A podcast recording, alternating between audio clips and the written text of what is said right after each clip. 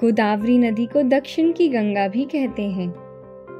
एक पौराणिक कथा के अनुसार, गौतम ऋषि अपनी पत्नी अहल्या के साथ त्रयंबक के पास ब्रह्मगिरी में अपने आश्रम में रहते थे।